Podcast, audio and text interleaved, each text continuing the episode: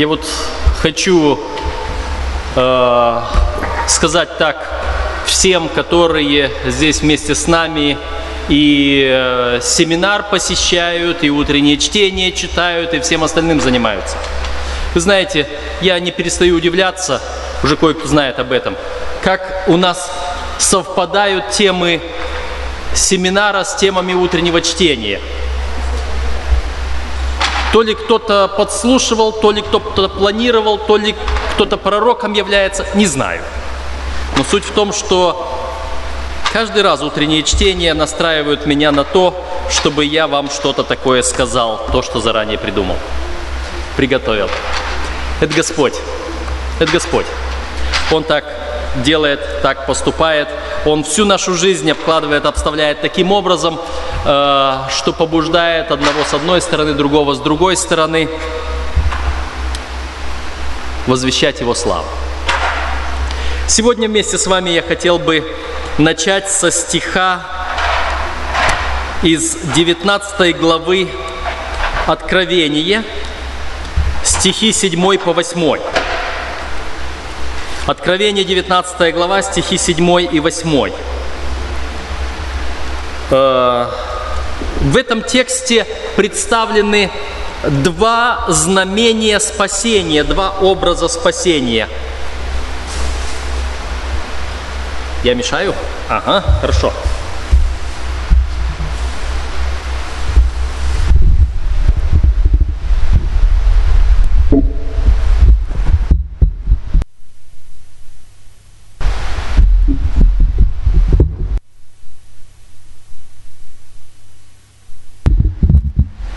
Здесь мы находим два образа спасения. Один, которым мы начинали наш семинар, и другой, каким мы заканчиваем наш семинар.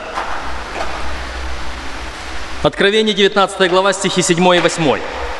«Возрадуемся и возвеселимся и воздадим Ему славу, ибо наступил брак Агнца, и жена его приготовила себя, и дано было ей облечься в весон чистый и светлый, Весон же есть праведность святых.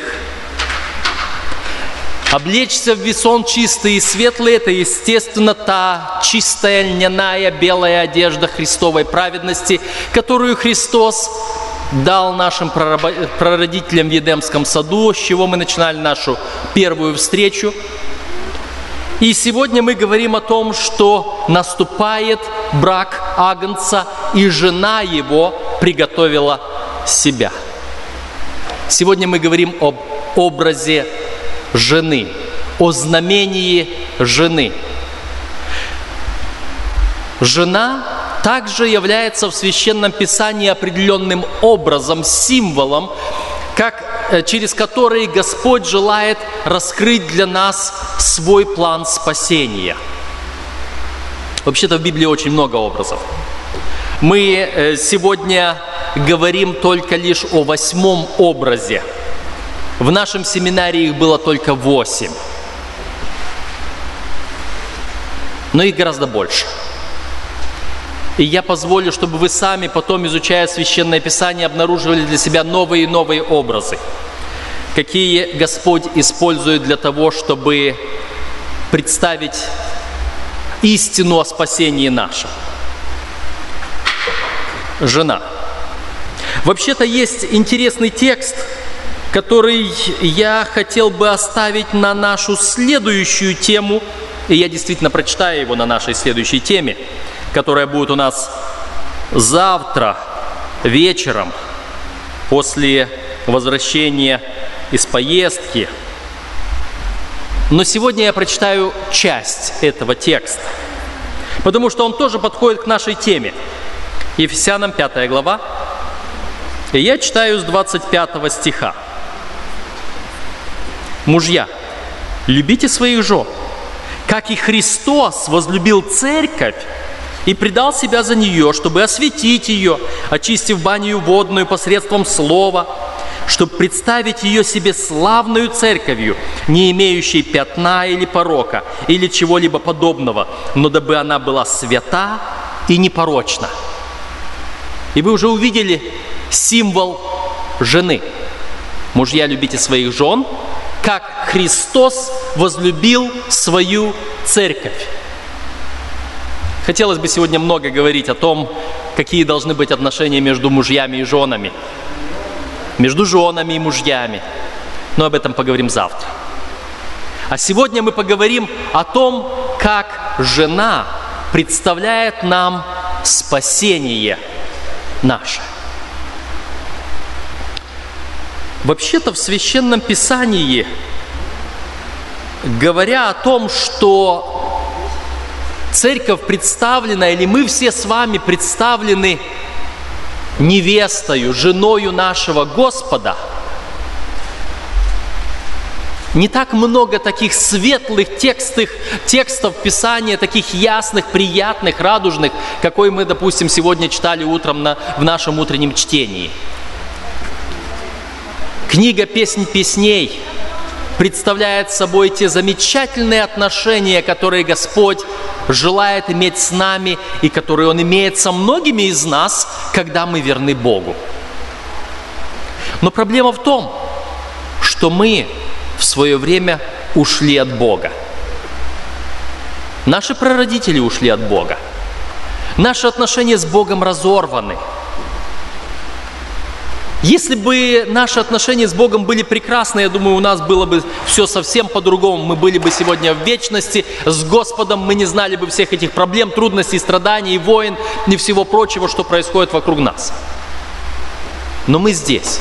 Мы здесь потому, что наши отношения с Богом не так хорошо начинались, как там в книге «Песнь песней». Мы с вами здесь потому, что мы оказались но не совсем такой хорошей женой нашего Господа. Давайте посмотрим на один текст. Эм, книга пророка Исаия, 10 глава. Книга пророка Исаии, глава 10. И здесь прочитаем 20 стих и чуть дальше, 20 по 23 стихи. Нет, я не этот текст хотел, извините. И Еремии, третью главу, и стих 20. До Исаи мы дойдем позже. И Еремия, 33 глава и 20 стих. И здесь пророк говорит, вернее, Господь через пророка. Но поистине, как жена вероломно изменяет другу своему, так вероломно поступили со мною вы, дом Израилев, говорит Господь. Неприятно говорить о том, что когда-либо жена изменяет своему мужу. Более того, мы в нашей жизни гораздо чаще говорим, что мужья изменяют своим женам – но здесь ситуация, знаете, в этом мире, даже вот э, мы не говорим о христианстве, мы не говорим о людях верующих, мы не говорим о людях праведных, старающихся жить добродетельной жизнью. В мире привыкли считать. Ну, если муж изменяет жене, ну это он такой, это, это, это его природа такая. А вот когда жена изменяет мужу, это страшно и ужасно. Это обычное мирское понимание. В Библии мы находим картину противоположную. Господь никогда не изменяет своей церкви, а вот церковь изменяет Господу. И, наверное, э, вот это страшное и ужасное понимание того, что как жена изменяет мужу, это же противоестественно – вот оно должно нас натолкнуть на понимание той противоестественности, в которой находимся мы, как церковь, мы, как верующие, по отношению к Господу. И вот здесь э, через пророка Еремию Господь говорит, вот как жена вероломно изменяет другу своему, так народ мой вероломно изменил мне – в этом проблема. Но у Господа есть решение этой проблемы. У Господа есть замечательное решение этой проблемы. Я мог бы сегодня вам представить, скажем, книгу пророка Осии. Она полностью посвящена этой проблеме. Для того, чтобы Господь показал э, народу израильскому вот всю, всю ту неприглядную картину отношений Бога и его народа, он повелевает пророку Осии пойти и жениться на блуднице – которую он постоянно шел и выкупал на площади, покупал себе ее, чтобы она сейчас не за каким-то другим любовником пошла, а за ним. И вот, вот эта вот картина на, на примере семьи пророка Осии была, послужила тому, что пророк Осия записал целую книгу о том, как Господь говорит, возвратись ко мне, я тебя выкуплю, дети твои, которые не мои дети, э, я их назову своими, я их приму.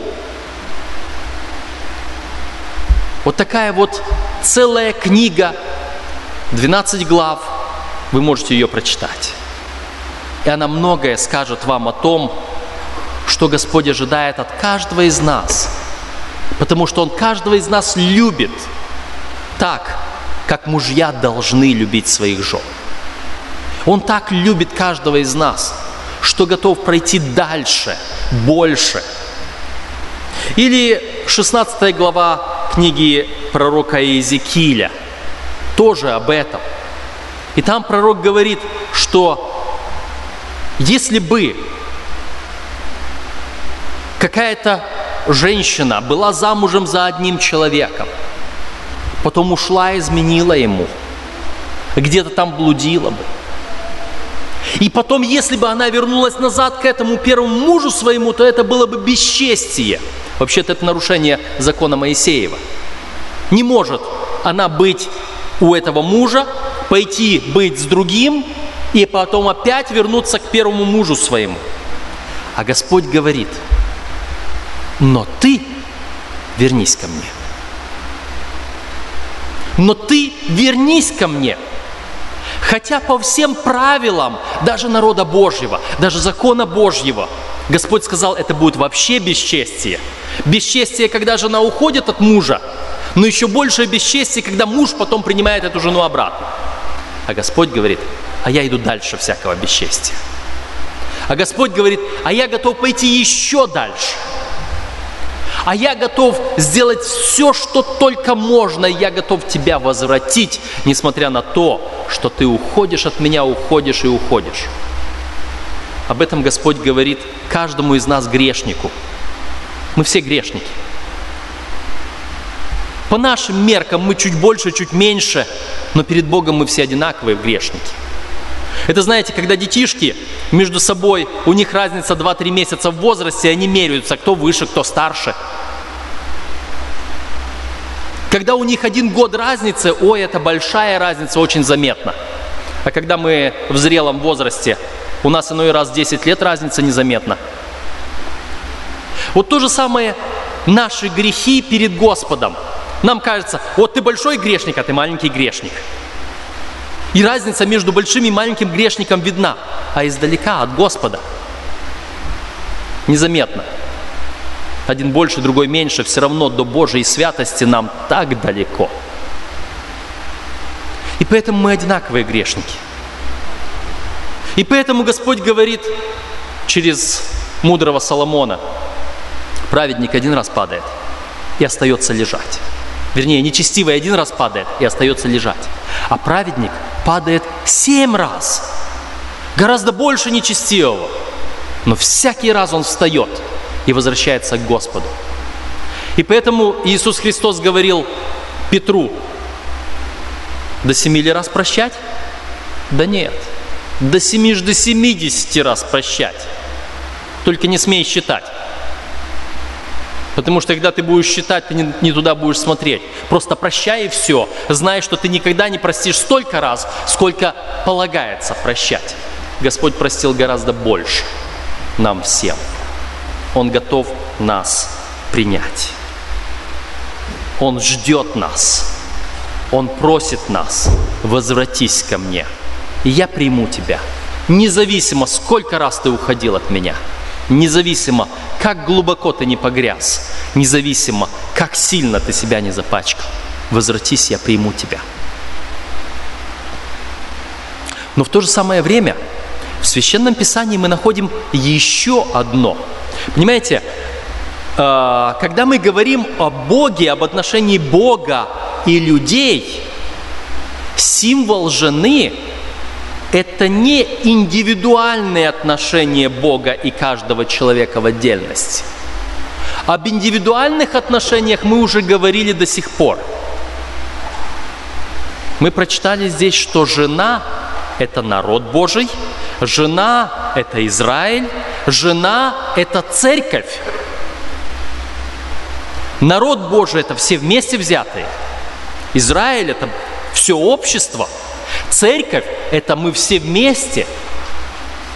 То есть, когда мы смотрим на образ жены, то это не мои личные отношения, вот он Бог, вот он я, а что там вокруг меня уже не играет роли, по крайней мере в моем личном спасении. Образ жены – это образ отношения Бога к церкви.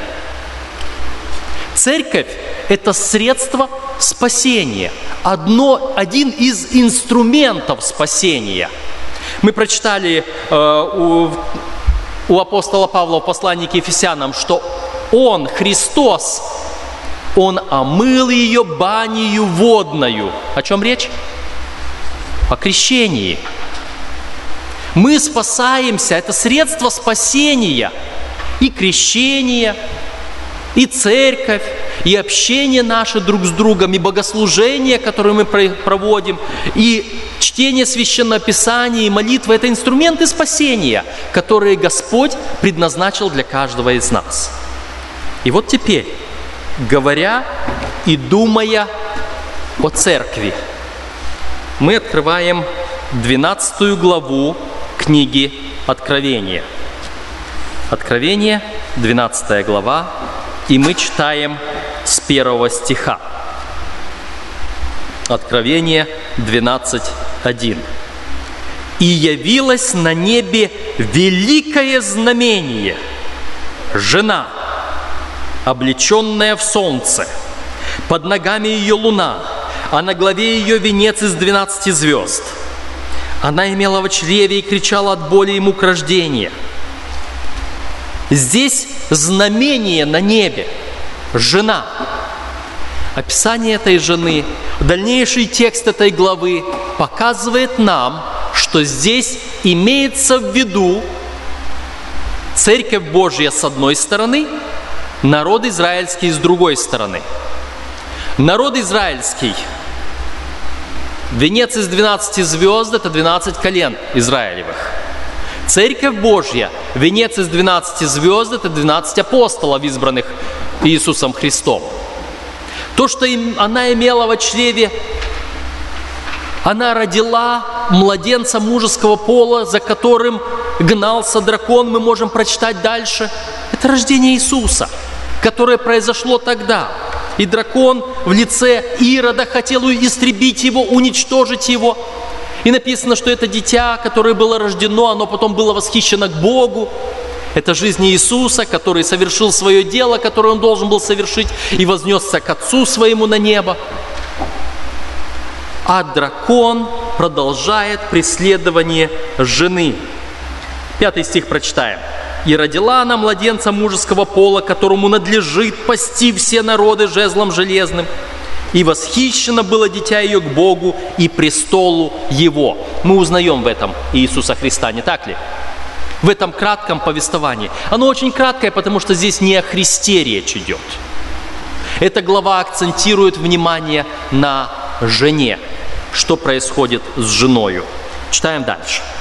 Мы пропустим э, время, пропустим описание вот этой великой борьбы между Богом и сатаною, которая произошла на небе. Это, это часть истории. Нас интересует сегодня нечто другое. 13 стих Когда же дракон увидел, что низвержен на землю, начал преследовать жену, которая родила младенца мужеского пола. И вот здесь мы начинаем видеть, что речь идет не столько о народе израильском, который остался уже позади, который не принял Христа, который отверг Христа, крича «распни его, кровь его на нас и на детях наших». Здесь речь идет о Церкви Божьей, о христианской церкви, которая уже последовала за этим рожденным и вознесенным младенцем Христом. И вот дракон, дьявол, сатана, потому что о нем сказано, для того, чтобы мы знали, кто он. Вот 9 стих. «И низвержен был великий дракон, древний змей, называемый дьяволом и сатаною, обольщающий всю вселенную, низвержен на землю, и ангелы его низвержены с ним». Это для того, чтобы мы увидели эту взаимосвязь между тем, чтобы поняли, кто этот дракон, который гонится за женою. Это он преследует всю церковь. И мы говорим о церкви. Мы не говорим сейчас отдельно обо мне или о тебе, или о ком-то отдельном, индивидуальном. Мы говорим о всей церкви. Сатана преследует церковь. Сатана ополчился против церкви, он хочет уничтожить. Почему? Потому что церковь – это инструмент спасения людей. И, естественно, сатане не хочется, чтобы люди были спасены. Читаем дальше. 14 стих. «И даны были жене два крыла большого орла, чтобы она летела в пустыню, в свое место от лица змея, и там питалась в продолжении времени, времен и полвремени. Мы не будем сейчас говорить, останавливаться на этих деталях, на этих пророческих символах, их здесь много. Мы сейчас говорим о главном. Мы сейчас хотим проследить историю жены и увидеть, что это значит для каждого из нас лично. 15 стих. «И пустил змей из пасти своей вслед жены воду, как реку, дабы увлечь ее рекою. Но земля помогла жене, разверзла уста свои и поглотила реку, которую пустил дракон из пасти своей». 17 стих. «И расферепел дракон на жену, и пошел, чтобы вступить в брань с прочими от семени ее, сохраняющими заповеди Божьи и имеющими свидетельство Иисуса Христа. Вот интересный текст. Давайте мы повнимательнее рассмотрим, что происходит здесь. У нас есть жена, Церковь Божья. Она родила младенца. Первая злоба дракона змея, сатаны была против этого младенца. Это Христос. Он хотел Христа уничтожить. Почему? Потому что Христос Спаситель. Если Он уничтожит Спасителя, то больше некому, никто не сможет спастись, потому что нету главного. Но там он не, не мог успевать. Христос совершил свое дело и вознесся. Вследствие того, что сделал Христос, сатана был низвержен с неба на землю.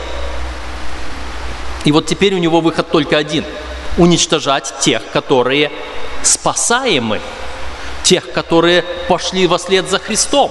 Он борется против них. Он не смог Спасителя победить, давай будем мешать людям, чтобы они спаслись. И он идет против церкви. Происходит великая борьба, происходит война. Вот та, которая началась на небе между Богом и сатаною, она продолжается сейчас на земле. И с одной стороны, дьявол борется против Бога и против церкви, с другой стороны, Бог защищает, сохраняет церковь свою. И поэтому Бог дает ей крылья орла, поэтому Бог ей дает определенную защиту, определенное место, время, и Он прячет ее в пустыне, церковь. Сатана тоже пытается что-то сделать, он туда, в пустыню, посылает свои воды. Не будем говорить пока, или вообще сегодня не будем говорить о символике вод. Это можно узнать в другом месте, в другое время, она известна. Мы только обращаем внимание. Господь прячет жену в пустыне, дракон в эту пустыню загоняет тоже своих, свои воды – Земля там помогает, одно другое, но суть в том, что в этой главе этот рассверепевший дракон видит, что церковь там в пустыне, что с ней там? А неизвестно. А на данный момент неизвестно. Но известно то, что он покидает церковь в пустыне и обращается к прочим от семени ее. Точно так же, как он покинул младенца и обратился к жене, сейчас он покидает жену и не делает ничего с ней, не борется против нее, а всю свою ярость направляет на прочих от семени ее. Кто такие прочие от семени ее? Здесь дана характеристика этих прочих. Э, сейчас, в данный момент, мы не обращаем внимания на характеристику, мы просто пытаемся понять, а кто эти прочие? И слово «прочие» это то же самое слово в оригинале, которое использовано вот в том стихе, который я вначале хотел прочитать по ошибке. Исаия 10 глава с 20 по 23 стихи. Исаия 10 глава и прочитаем с 20 по 23 стихи. «И будет в тот день остаток Израиля и спасшиеся из дома Иакова не будут более полагаться на того, кто поразил их, но возложат упование на Господа, святого Израилева, чистосердечно. Остаток обратится, остаток Иакова к Богу сильному – Ибо хотя бы народа у тебя, Израиль, было столько, сколько песку морского, только остаток его обратится. Истребление определено изобилующую правдою. Слово «остаток» здесь у Исаи соответствует слову «прочие» в Откровении – в греческом тексте Священного Писания это одно и то же самое слово.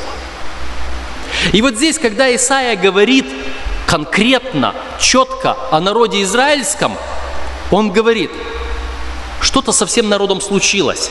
Но вот только маленький остаток от этого народа обратился к Господу и положил основание, упование свое не на того, который поражает его, не на Божьего врага, а на самого Бога.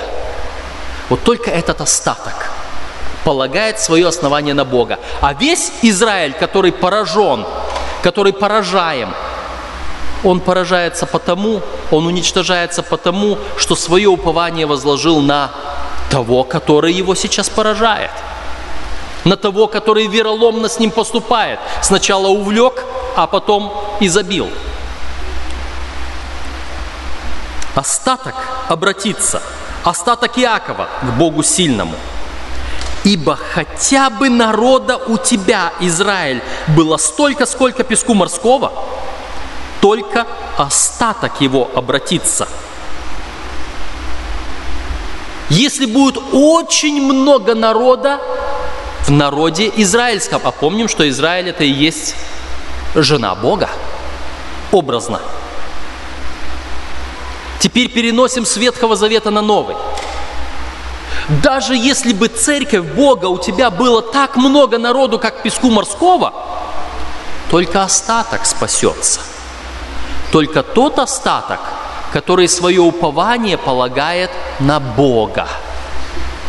Потому что все остальные, как здесь написано было, не будут более полагаться на того, кто поразил их.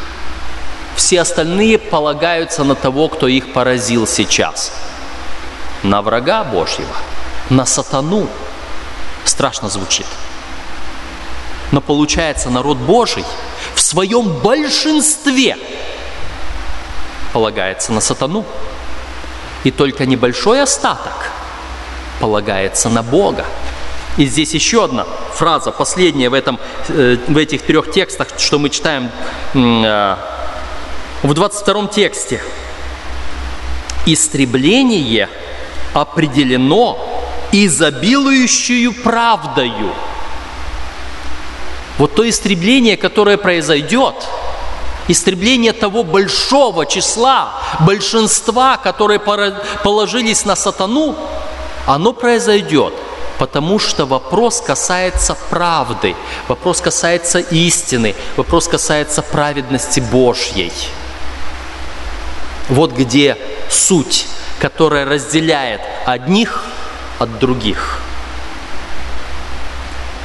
Итак, 17 стих 12 главы Откровения говорит нам о том, что дракон рассверепел на жену, но пошел не с женою сражаться, а пошел, чтобы вступить в брань с прочими или с остатком от ее семени, и дается сразу информация, кто они, которые сохраняют заповеди Божьи и имеют свидетельство Иисуса Христа.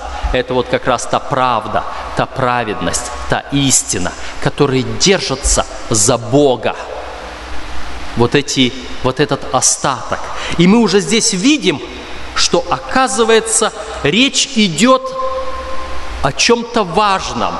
С одной стороны, большая масса народа Божьего – большая масса Церкви Божьей, которая погибает.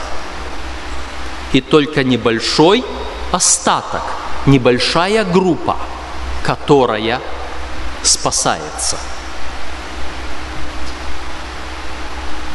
Большая масса погибает, и небольшая группа, которые спасаются. И когда мы думаем об этом – мы сразу же думаем о том, а где я нахожусь. Если Церковь Божья – это церковь, это инструмент спасения, но при этом я узнаю, что в этой церкви большая часть погибнет и меньшая часть спасется, то мне нужно знать, кто спасется. Те, которые летают в самолетах – обычно пытаются узнать, где самое безопасное место в самолете, если вдруг самолет разобьется. Кое-кто говорит, что знает, где безопасные места. Я не знаю, я в самолетах летаю и не думаю о том, что может быть. Те, которые ездят в машинах, они тоже вычисляют, где самое безопасное место в машине, где можно сесть так, чтобы на случай, если вдруг авария, то наверняка уцелеть. Я не знаю, где самое безопасное место в машине. Я сижу на самом опасном месте за рулем. Но в церкви,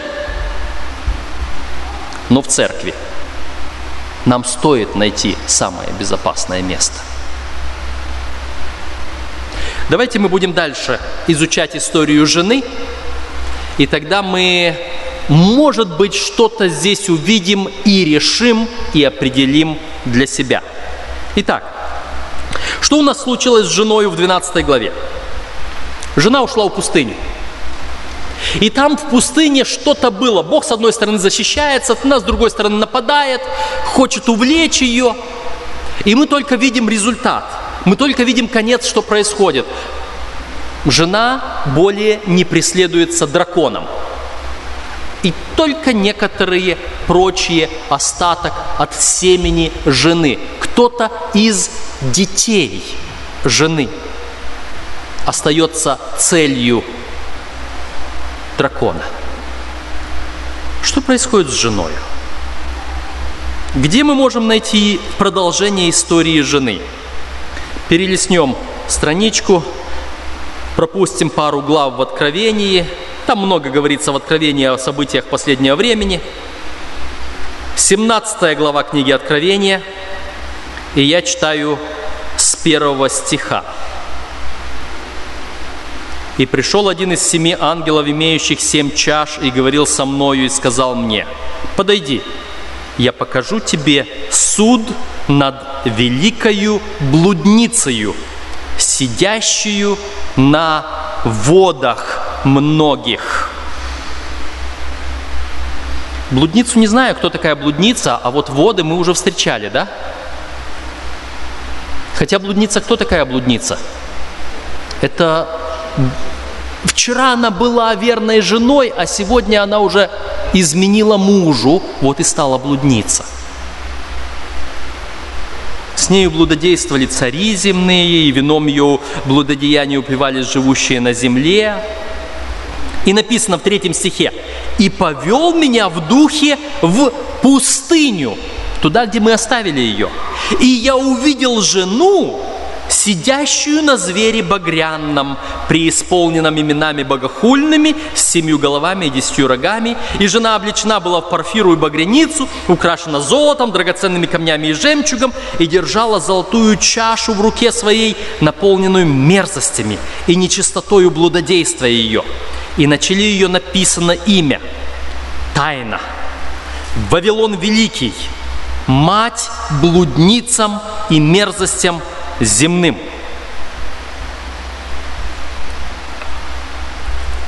Это та самая жена, которую в 12 главе мы оставили в пустыне.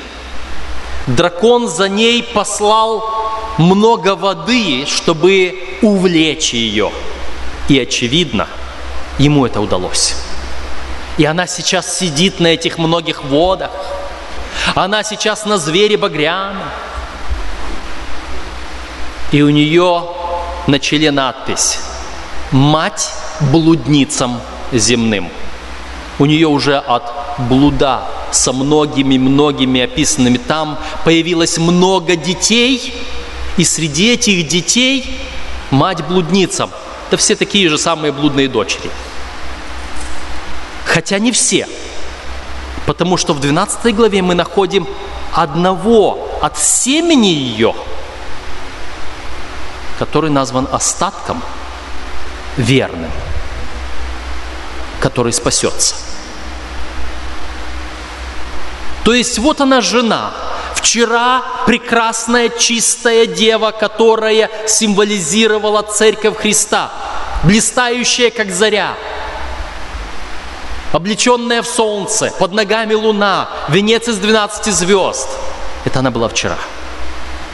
А сегодня она в пустыне с драконом, с царями земными, блудница. И у нее уже и дети блуда ее. Но среди них есть некто один, который назван верным остатком, который спасется. Те, которые соблюдают заповеди Божьи и имеют свидетельство Иисусова.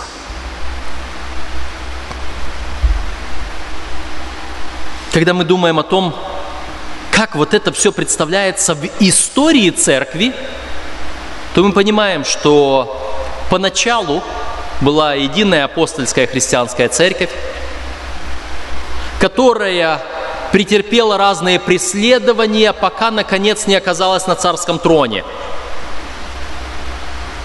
И это уже нам напоминает о некоем блудодеянии с царями земными – а потом от этой церкви вследствие различных реформаций, пробуждений, возрождений появились множество различных христианских церквей и деноминаций. Но почему-то они названы тоже блудницами земными – Есть одна первоначальная церковь, и есть множество церквей, которые от нее произошли, но и первоначальная церковь, и это множество церквей, которые от нее произошли, почему-то названы блудницами. И что это означает? Когда мы читаем здесь, вообще мы начали эту 17 главу с того, что «пошли, я покажу тебе суд над блудницей».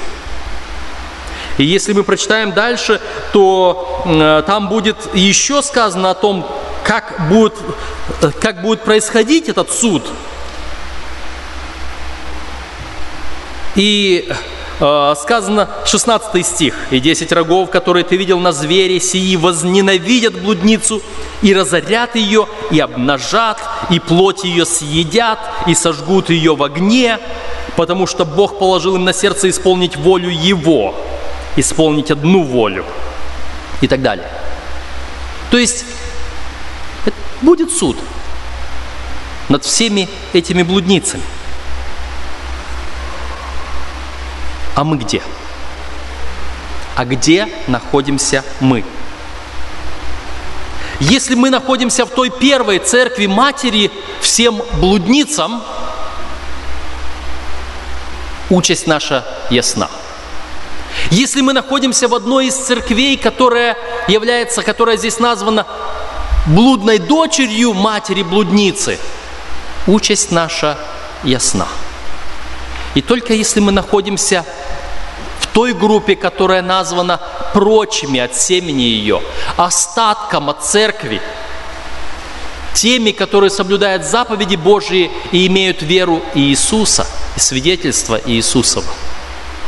Вот там наша участь тоже ясна, но наша участь совершенно другая, потому что мы будем спасены. Я сегодня не буду говорить вам, как определить, вот эта церковь блудница или эта церковь истинный остаток. Я сегодня вам этого говорить не буду. Господь каждому из вас дал мудрость, дал разум, дал понимание священного писания, чтобы вы сами могли искать, находить. Но я скажу вам нечто другое – после того, как вы поищете, после того, как вы найдете, после того, как вы с Господом в искренних ваших исканиях, молитвах, изучениях Слова, общении с Богом поймете, где находится тот верный остаток, где Господь желал бы, чтобы были вы, что надо делать дальше. Мне хотелось бы показать вам, что делать дальше, после этого. И для этого я предлагаю вам повернуть к 14 главе книги Откровения. Посередине, 14 глава книги Откровения, между этими двумя главами 12 и 17. Откровение 14 я читаю с 6 стиха. «И увидел я другого ангела, летящего посередине неба, который имел вечное Евангелие, чтобы благовествовать живущим на земле и всякому племени, и колену, и языку, и народу. Вообще, если говорить э, о символах, о знаках, об образах, ангел в Откровении – это не тот ангел, который летит вот по небу, как ангел. Ангел в Откровении представляет собой весть определенной церкви. Весть от Бога, проповедь, которая совершается Господом. И вот эта проповедь звучит так. Это вечное Евангелие, для каждого племени, языку, колена, языка и народа. И эта проповедь говорит, он говорил громким голосом, 7 стих, «Убойтесь Бога и воздайте Ему славу, ибо наступил час суда Его. И поклонитесь сотворившему небо и землю, и море, и источники вод». Убойтесь Бога и воздайте Ему славу, ибо наступил час суда Его. И поклонитесь сотворившему небо и землю, и море, и источники вод. А может стоит сказать о пару признаках вот того остатка, вот той истинной церкви. Здесь этих два признака есть, просто я о них прочитал, и я их просто поясню. Кто проповедует о времени наступления суда Божьего – мы пару вечеров назад говорили об уникальной доктрине, которой нет ни у одной другой христианской церкви. И это доктрина о суде, о конкретном времени суда. Если вы считаете, что я могу ошибаться, перепроверьте.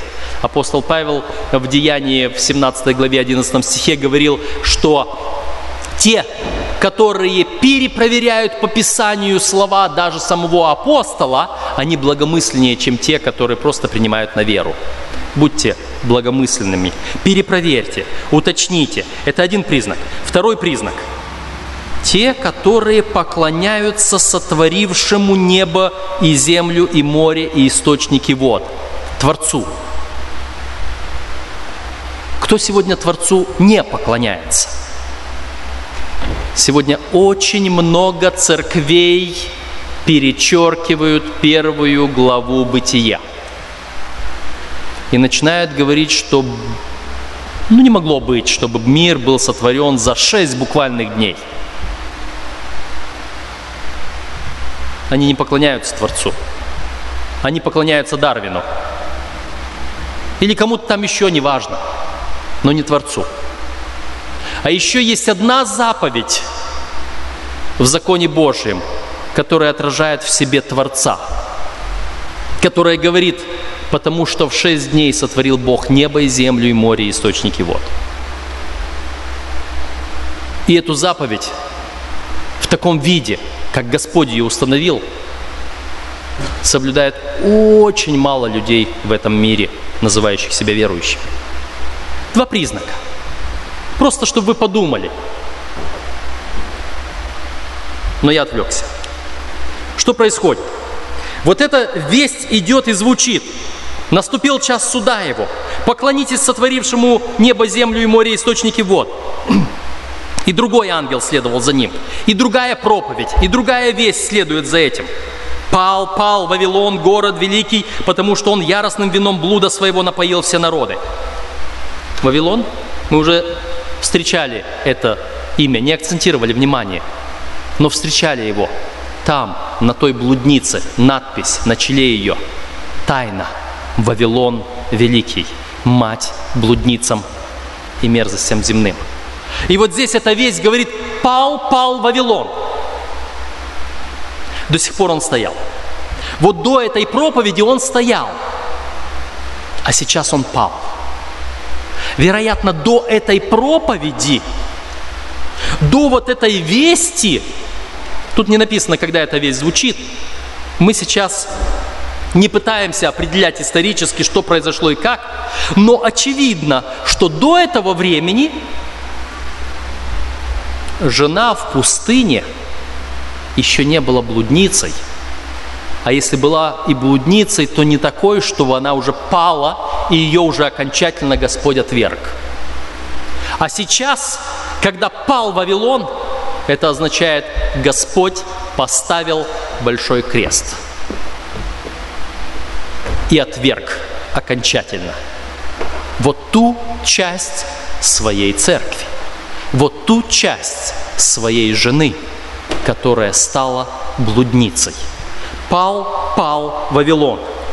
И третий ангел последовал за ним, говоря громким голосом, «Кто поклоняется зверю и образу его, и принимает начертание на чело свое или на руку свою, тот будет пить вино ярости Божией, вино цельное, приготовленное в чаше гнева его, и будет мучим в огне и сере перед святыми ангелами и перед Агнцем, и дым мучения их будет восходить во веки веков, и не будет иметь покоя ни днем, ни ночью, поклоняющиеся зверю и образу его, и принимающие начертание имени его». То есть предостережение того, что будет с теми, которые последуют за женою, сидящей на звере, которые окажутся вот в той части, а не в этой маленькой группе маленького остатка, как мы читали в образах Исаи, в образах других пророков. И дальше. Здесь терпение святых, соблюдающих заповеди Божьи и веру в Иисуса. Опять-таки я обольщаюсь упомянуть об этих признаках. Потому что заповеди Божьи были в Откровении 12.17, где говорилось о признаках этого, этих прочих, этого остатка, там соблюдающие заповеди. Здесь говорится о соблюдающих заповеди. Мы упомянули, что Творец отмечен в заповеди конкретной. То есть это такие маленькие штрихи, это маленькие такие путевые знаки, которые позволяют нам увидеть, кто есть кто и куда нам двигаться. Но давайте мы посмотрим, где еще говорится на эту тему. 18 глава Откровения. Это после того, как в Откровении в 17 главе э, Господь уже разоблачил Вавилон, блудницу, вчерашнюю жену. Дальше Он дает некое повеление. 18 глава, я читаю с первого стиха. Откровение 18, с 1 и дальше. «После всего я увидел иного ангела, сходящего с неба, имеющего власть великую, и земля осветилась от славы его. И воскликнул он сильно громким голосом, говоря, «Пал, пал Вавилон, великая блудница, сделался жилищем бесов и пристанищем всякому нечистому духу, пристанищем всякой нечистой птицы, э, всякой нечистой и отвратительной птицы, ибо яростным вином блудодеяния своего она напоила все народы. И цари земные любодействовали с нею, и купцы земные разбогатели от великой роскоши ее. Мы видим, что речь идет о той же самой Церкви Божьей – большой, полной, огромной, которая наполнила всю землю, она превратилась вот в эту блудницу, вот в этого Вавилона. И главное, о нем сказано, что она стала жилищем бесов и пристанищем всякому нечистому духу. Это не я говорю, это говорит Господь. Я только пытаюсь увидеть вот эту картину, которая очень даже неприглядна для многих и многих христиан, для представителей многих и многих церквей, которые в Библии названы блудницами, а сейчас даже показано, что они внутри, учение их, то есть, это пристанище бесов, нечистых духов. Вы знаете, я просто не рискнул бы сам по себе от себя лично говорить что-то подобное в отношении любой церкви. Потому что вы заходите в любую церковь, там проповедуют Христа.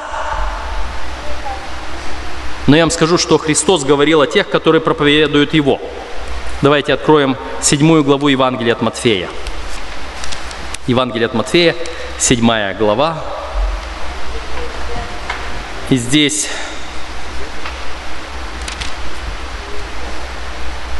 22 стих.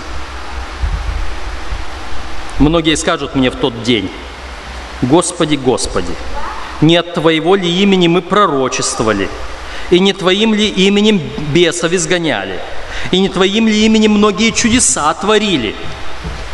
И тогда объявлю им, я никогда не знал вас. Отойдите от меня, делающие беззаконие. Будут люди на суде, которые скажут, будут вспоминать, Господи, мы Твоим именем проповедовали, пророчествовали, чудеса творили, бесов изгоняли. А он им в ответ говорит, обратите внимание на эти слова, я никогда вас не знал. Это не сказано, что я вас когда-то знал, вы когда-то были со мной, а потом я по каким-то причинам вас забыл. Нет, он говорит, я вас никогда не знал. Вы никогда не были со мною.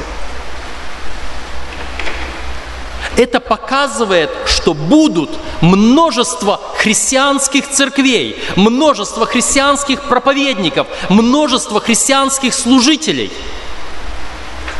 которых Христос никогда не считал христианскими. И это очень серьезно. Сегодня детская история была о том, кого слушать и как понять, кого слушать. История была детской, на детском языке. Я думаю, что мы тоже немножко для себя подумали об этой детской истории. Но суть, а как я могу знать, кого слушать, если это христианские церкви, если проповедующие Иисуса Христа, если именем Иисуса Христа пророчествуют и чудеса совершают, и даже бесов изгоняют, а Иисус Христос говорит, а я вас никогда не знал. Это очень серьезное предупреждение, предостережение для каждого из нас, которые хотят получить спасение. Мы говорим сегодня об образах спасения. И мы видим, как жена с одной стороны образ спасения, но с другой стороны предостережение на нашем пути к спасению. Мы не можем просто так, а, христианская церковь, все, ура, я уже в ковчеге, я уже спасен, никакой потоп мне не страшен. Нет, надо еще разобраться, а та ли это жена или это блудница? Или это та, которую Господь отверг? Или это та, о которой Господь говорит, а я никогда тебя даже и не знал? И что говорит дальше Господь? Откровение 18 глава, и дальше читаю стих 4. «И услышал я иной голос с неба говорящий, «Выйди от нее, народ мой, чтобы не участвовать вам в грехах ее и не подвергнуться язвам ее. Ибо грехи ее дошли до неба, и Бог воспомянул неправды ее. Вы услышали? Это повеление. Выйди из нее, народ мой. Иисус Христос в свое время говорил ученикам, «У меня есть овцы и не сего двора, и их надлежит привести, чтобы было одно стадо и один пастырь». Во всех этих христианских церквах сегодня есть люди, которые истинно верят в Бога. Но поскольку церковь является, с одной стороны, инструментом спасения, но с другой стороны, если это церковь, которая не есть церковь Божья, то она может оказаться инструментом погибели. Здесь Господь говорит, чтобы вам не участвовать в грехах ее и не подвергнуться язвам ее. Если мы останемся в этой церкви, которая только имеет собственное название Церкви Божией, а на самом деле Господь говорит, я никогда вас не знал, то когда эта церковь будет подвергаться язвам, наказанию, то мы, если будем там в ней, вместе с ними подвергнемся тем же самым язвам и наказанию. А вы знаете, какое это наказание? Мы прочитали о нем, что будет с Вавилоном. Вечное отлучение от Господа, от жизни. Это серьезное предостережение, серьезное воззвание. «Выйди из нее, народ мой». Итак, Сегодня я хочу сказать вам самое главное. Я не пытаюсь здесь вам сейчас устраивать рекламу истинной церкви, церкви остатка. Вы сами найдите. У вас есть священное писание, есть Господь, который не скрывает своей истины, желая спасти вас, каждого. Я только хочу передать вам слова Господа. «Выйди из нее, народ мой». Из нее – это из блудницы, из Вавилона. Выйди куда? В этот остаток, в, эту, в эти прочие, соблюдающие заповеди Божии и имеющие свидетельство Иисуса. Если вы желаете быть спасенными, если вы желаете не подвергнуться той участи жены блудницы. Прислушайтесь к Господу, а мы помолимся Богу.